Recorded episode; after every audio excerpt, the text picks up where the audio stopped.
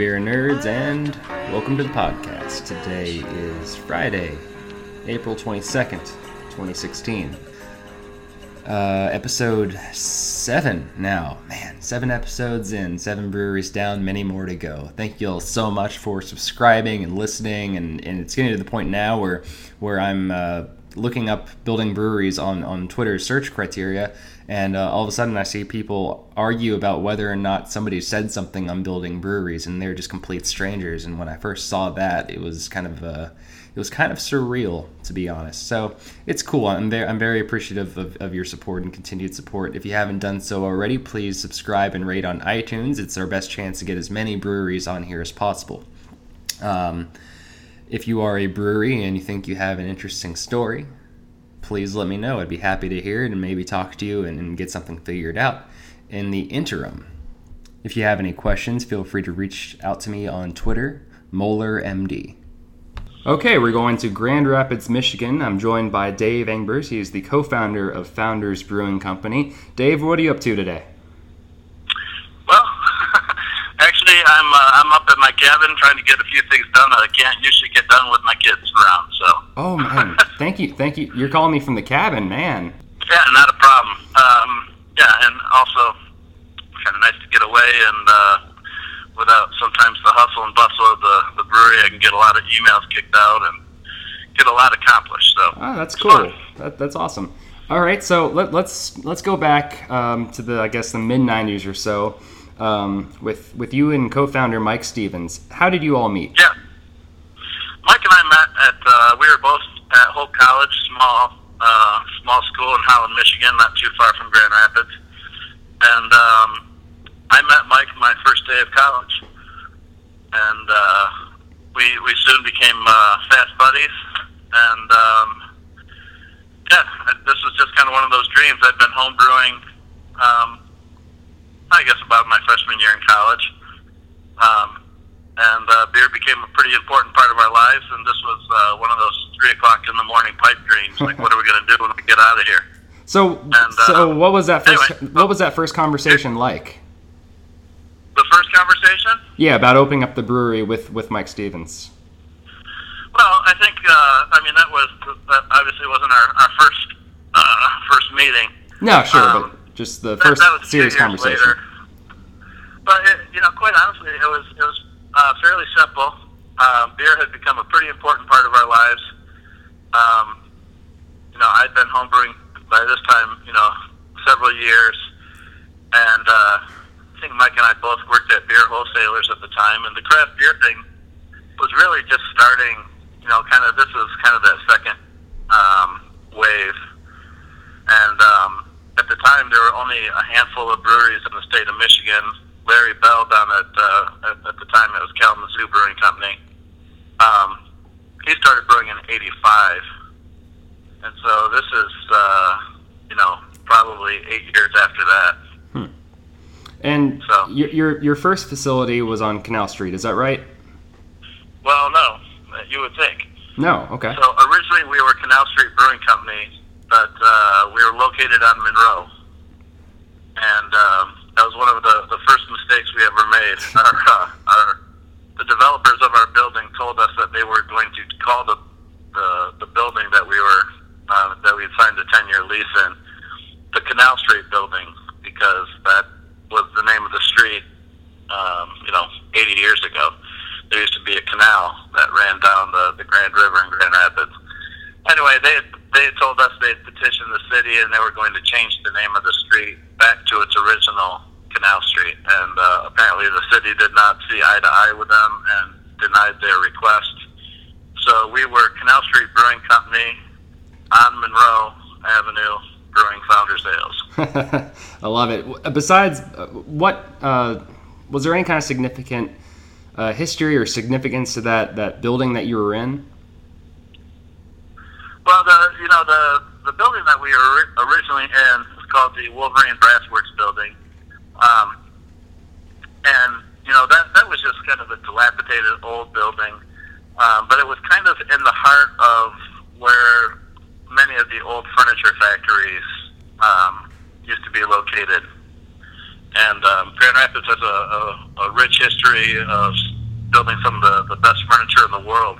Hmm. And um, anyway, so that's where a lot of the furniture factories were, and along with those factories came the saloons and the brothels, and so there were a bunch of old kind of uh, buildings that were built probably over a hundred years ago, and so um, it wasn't in the heart of Grand Rapids because we couldn't afford it, and it was a, a building that had a heck of a lot of character, and so that's that's really what attracted us to that that building, and the uh, and the rent was cheap at the time. Yeah. Was there any sort of beer history in that part of town at the time?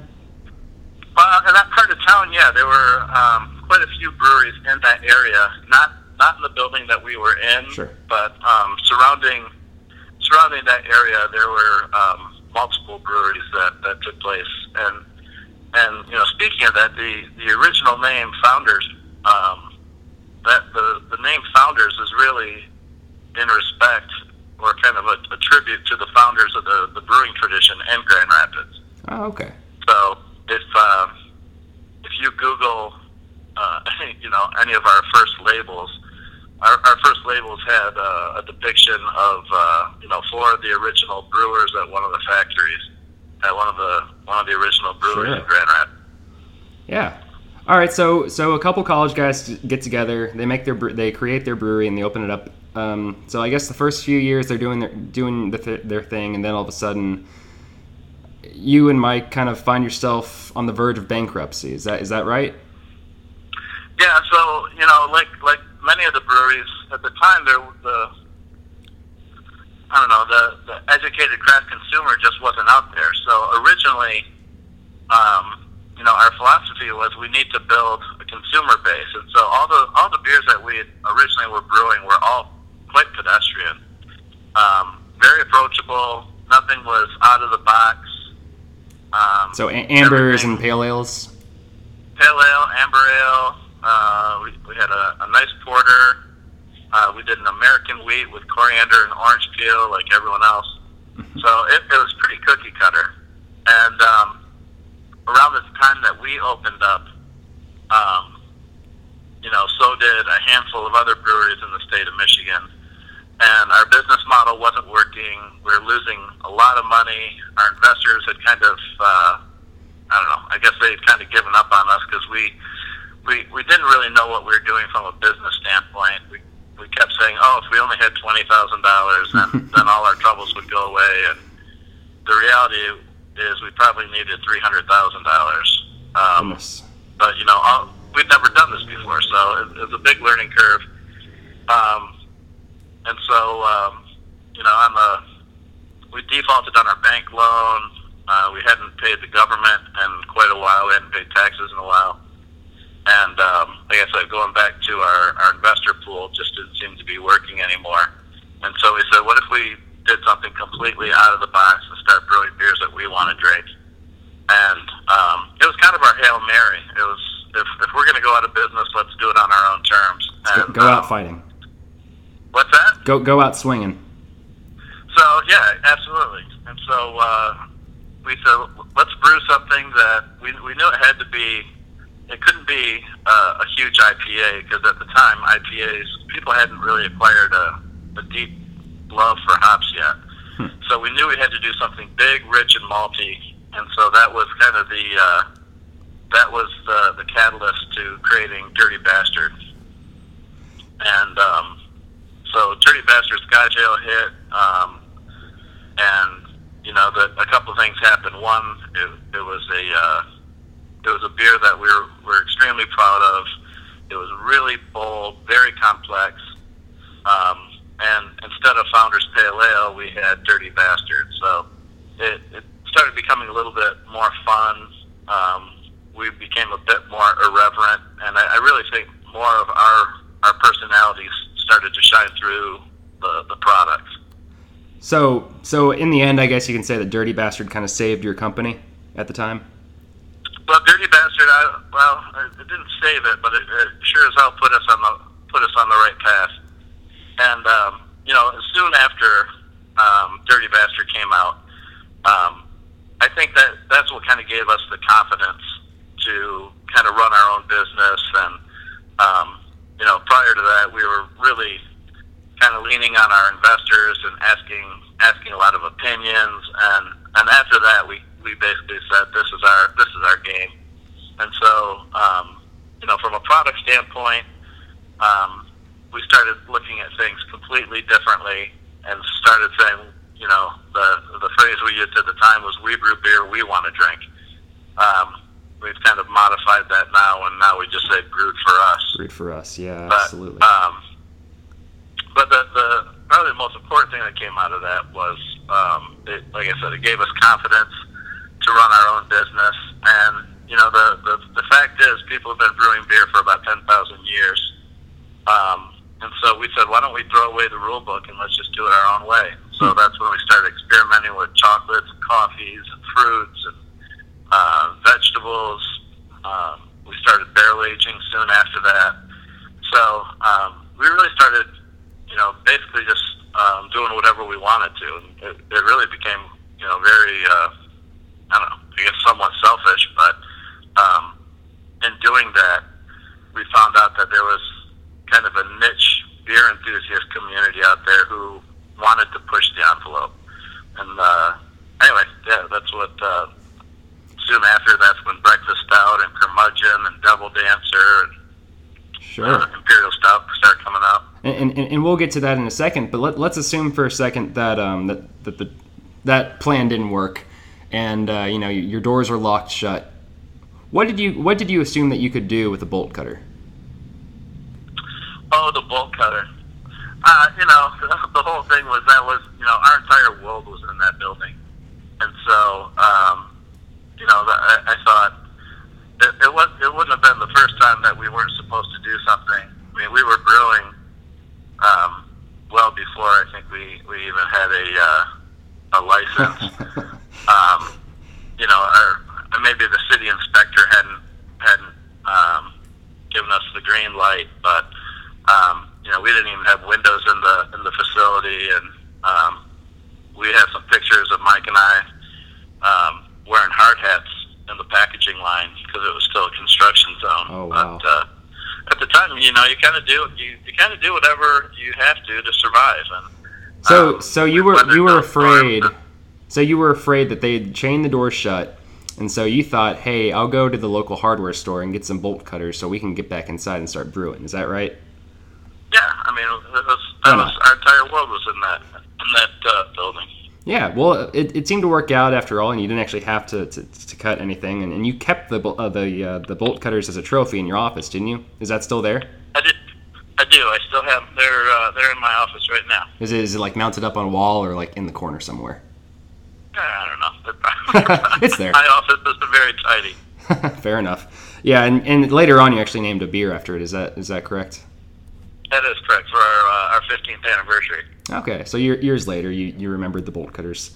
All right, so you're Yeah. talking about you, you have this new identity a- a- as a, as a brewery. You're making things. You're you're making really inventive things. You're pushing the envelope.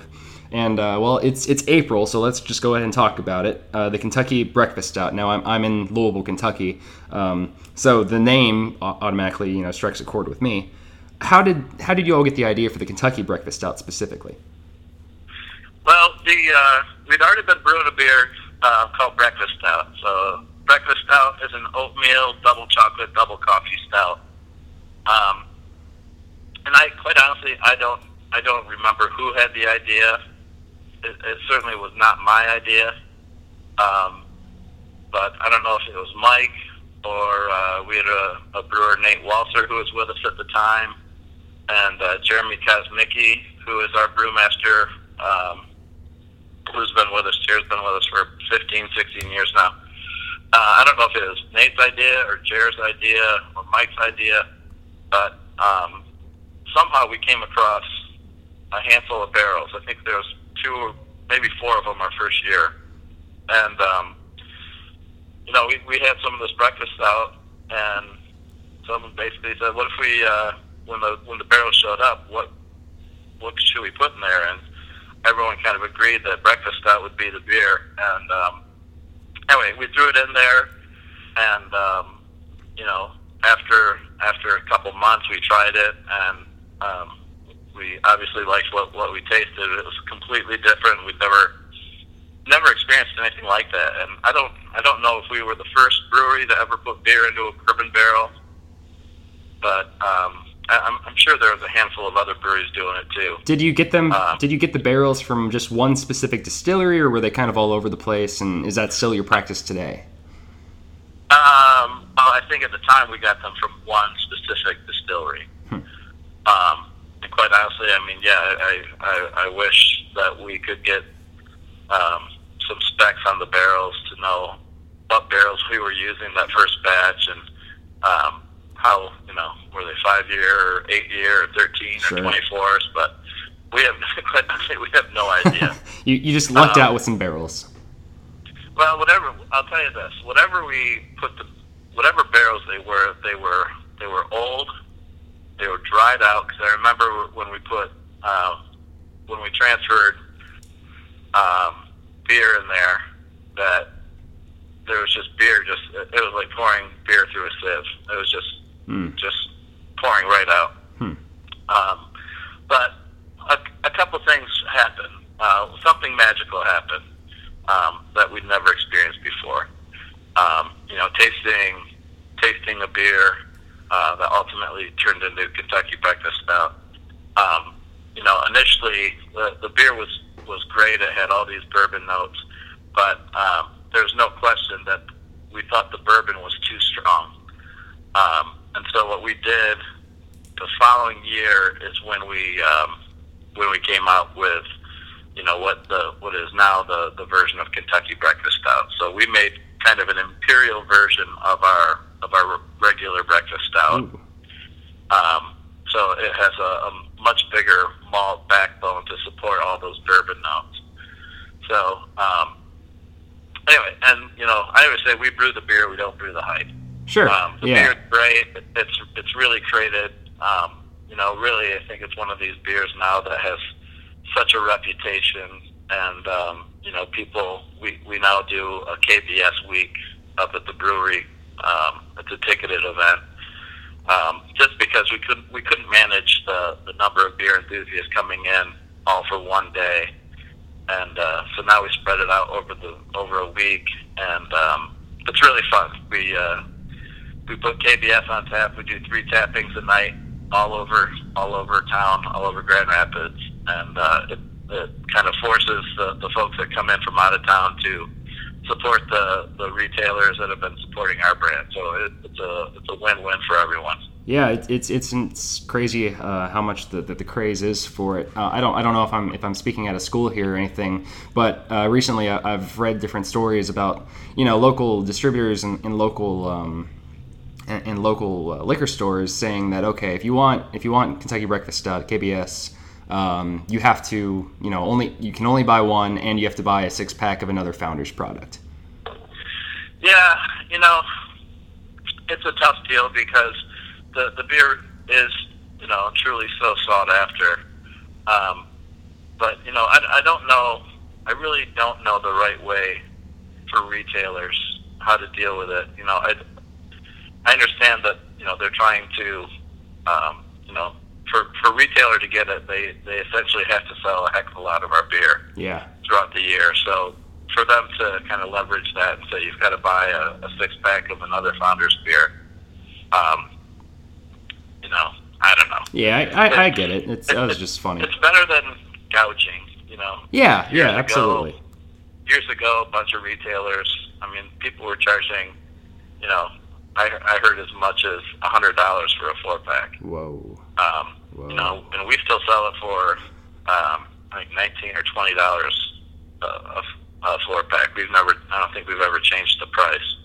Good But grief. um, you know, when, when in today's world, there, there's no secrets anymore. So if a- if a retailer is gouging, um, you know, we we ask people to, to contact our, our wholesaler or contact founders, and then um, the next time any of our specialties, our specialty beers or backstage beers come out, um, you know, we we tell our our uh, distributors to, um, you know, maybe leave those people off the list because beer should be accessible. It shouldn't be pretentious. It should be accessible to, to everyone. So, sure. um, yeah, Uh, absolutely. Um, I, I've heard a rumor, and, and you can either dispel this or, or confirm it, that there are currently barrels of uh, KBS that have been in the caves and in the barrels since 2011. Is that true at all? Well, I can't confirm that. Can't. What? Okay, so if if you did, you would have a you would have a plan, assuming that you were. I will say that we always have a plan. You always have a plan. Okay. We don't do anything by mistake anymore. Okay. We That- used, to have a, we used to have a handful of happy mistakes, but okay. uh, yeah, we don't we don't have we don't. Almost everything we do now is is pretty well thought out, and uh, and quite honestly, I, I really I've been I haven't been down in the mines in a few months, um, and Who knows what's down it there? possible that some of these barrels have gotten lost or misplaced? Uh, who knows? All right, So, that- that- that's fair. leave- I'll, I'll leave it at that. Yeah, we'll, we'll leave it at that. That's fine. Um, okay. So moving on to more recent history, um, some different changes have happened through through your brewery, and, and I, I personally believe that the term craft beer, craft brewery, is is more in the eye of the beholder. Um, I guess in the last couple of years, the Brewers Association uh, said that Founders is no longer considered a craft brewery for, I guess, due to the 30% uh, stake buyout by uh, Mahou uh, San, uh, San Miguel. Have you is have you have you fought that battle at all? Is it is it something that you know you, try to resist, or is it just say something? Well, if you don't want us, that's fine. Well, you know, I, I really, you know, I, I really do think it's unfortunate that the, the Brewers Association has taken that stance. Um, I think, I think they're going to have to make um, make some changes, or or or maybe just live with the consequences. But um, you know, because of because of our deal, because we sold thirty percent of our um, company to a uh, a Spanish brewer um, apparently we're, we're no longer considered a craft brewery. But if we sold 90% to a private equity firm or 100% to a private equity firm, which essentially is an investment bank, Yeah. um, then you're still considered a brewer. So um, this is what I know. I know that all the folks that work at Founders are brewers and work their ass off to brew the best beer that we can. And um, we still make all the decisions. We don't, uh, you know, nothing has really changed other than we've got some great investors across the pond. Yeah. And, um, they, they've been brewing beer for 125 years. So, um, anyway, they're great people, and I, you know, it'll be interesting to see what happens with the the BA. Um, you know, last year there there were quite a few deals that went down. Um, yeah. you know, yeah. Lagunitas, uh, Lagunitas, Fire, Firestone Walker, um, and there's there's so many of them. Sure. So, um, it'll, you know, it'll uh, time will tell what the the BA decides to do. I mean, I, I'm speaking as a consumer. I don't. I don't have anymore. I don't have any skin in, in, in the game at all as, as far as the beverage industry goes. So I'm not really.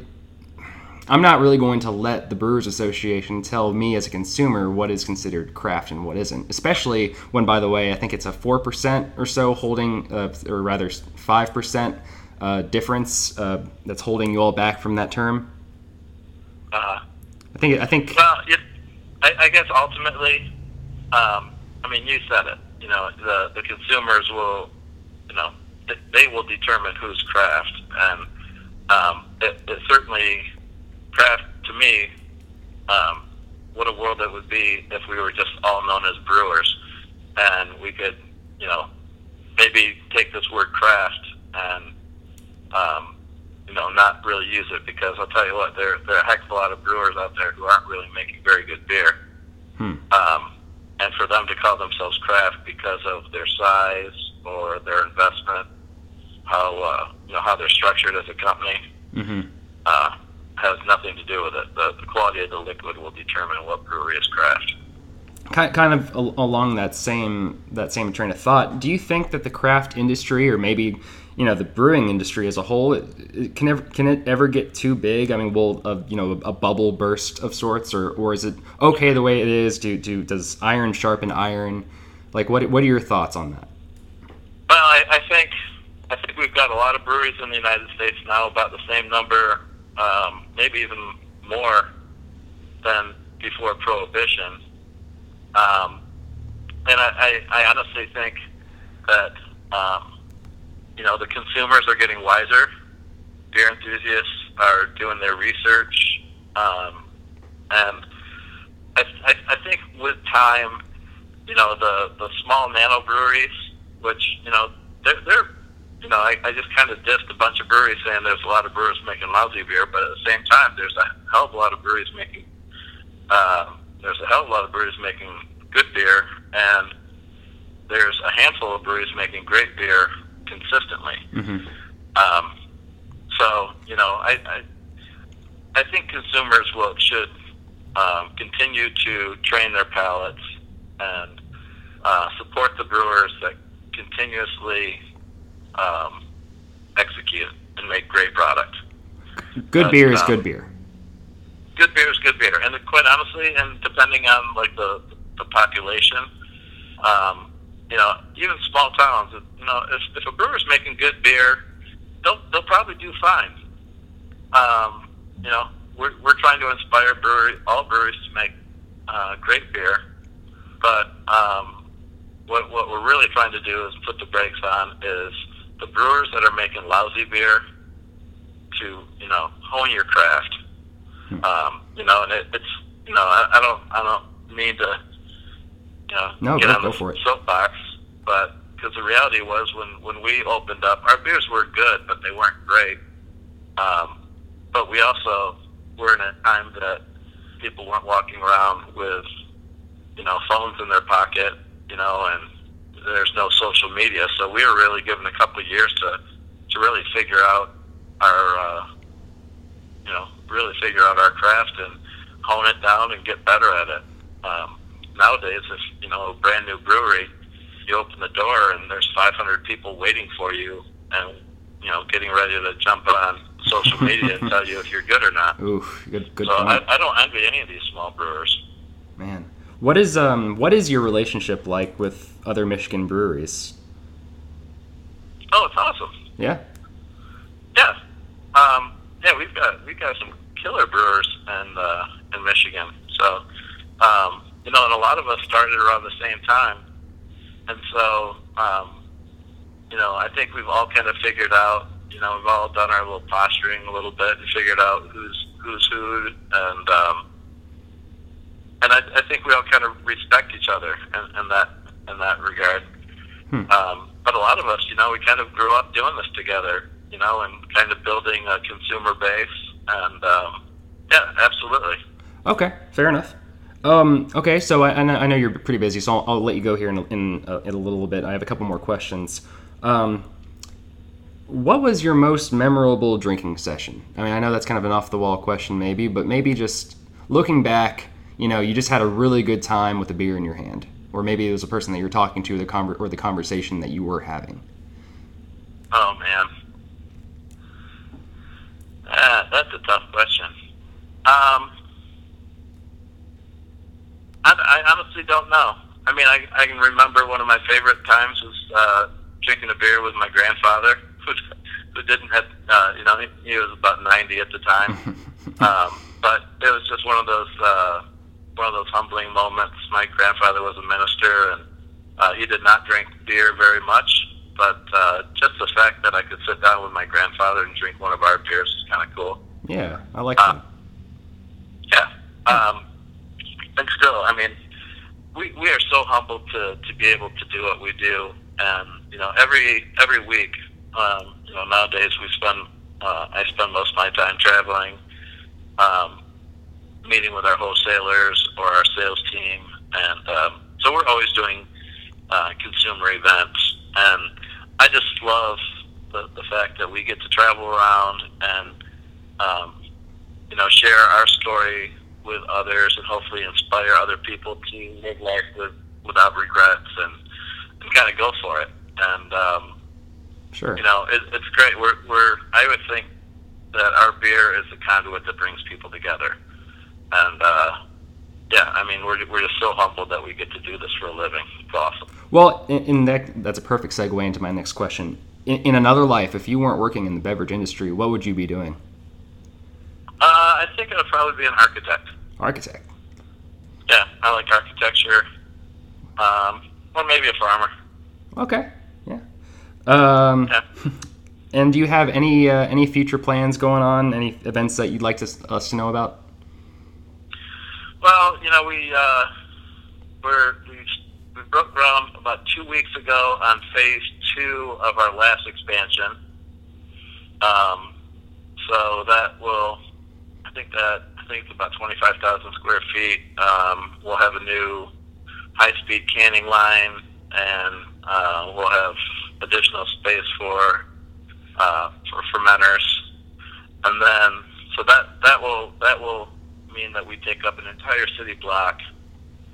Um, so that's Wow. that's big, and then uh, actually bigger. We just purchased a uh, 190,000 square foot building Jeez. um, and we're putting in a uh, we're gonna put in a, a smaller brew house there. We just installed a 300 barrel brew house um, last year, but we have a uh, I think we're putting in a 85 barrel brew house in uh, that facility, and that's where we're gonna really concentrate on our barrel aging program. Um, and so I would say the the future will hold um, more barrel aged beers for founders. Interesting. Uh, just just because those beers are, are oftentimes so difficult to uh, to find. Um, like you were talking about, KBS essentially is available one day a year. Um, so we're gonna see if we can uh, maybe increase the volume on, on KBS, but also see if we can expand the, the barrel aging. Uh, not for just backwoods bastard, but uh, maybe some other fun things to come out.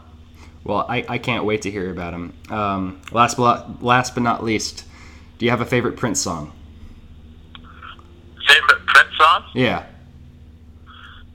Um, you know, I saw Prince do. Um, I don't. I don't know. It was, I think it was a concert for George. Uh, he he kind of took the lead on "While My Guitar Gently Weeps," Ooh. Okay. um, and he kills it. Yeah. Just fucking kills it. Yeah, absolutely. It's it's a, it's a very sad day right now, I guess. So, hey, I really appreciate your time and uh, good luck in the future. All right. I appreciate it. Thank you so much. All right. Take care. Yeah. Bye bye.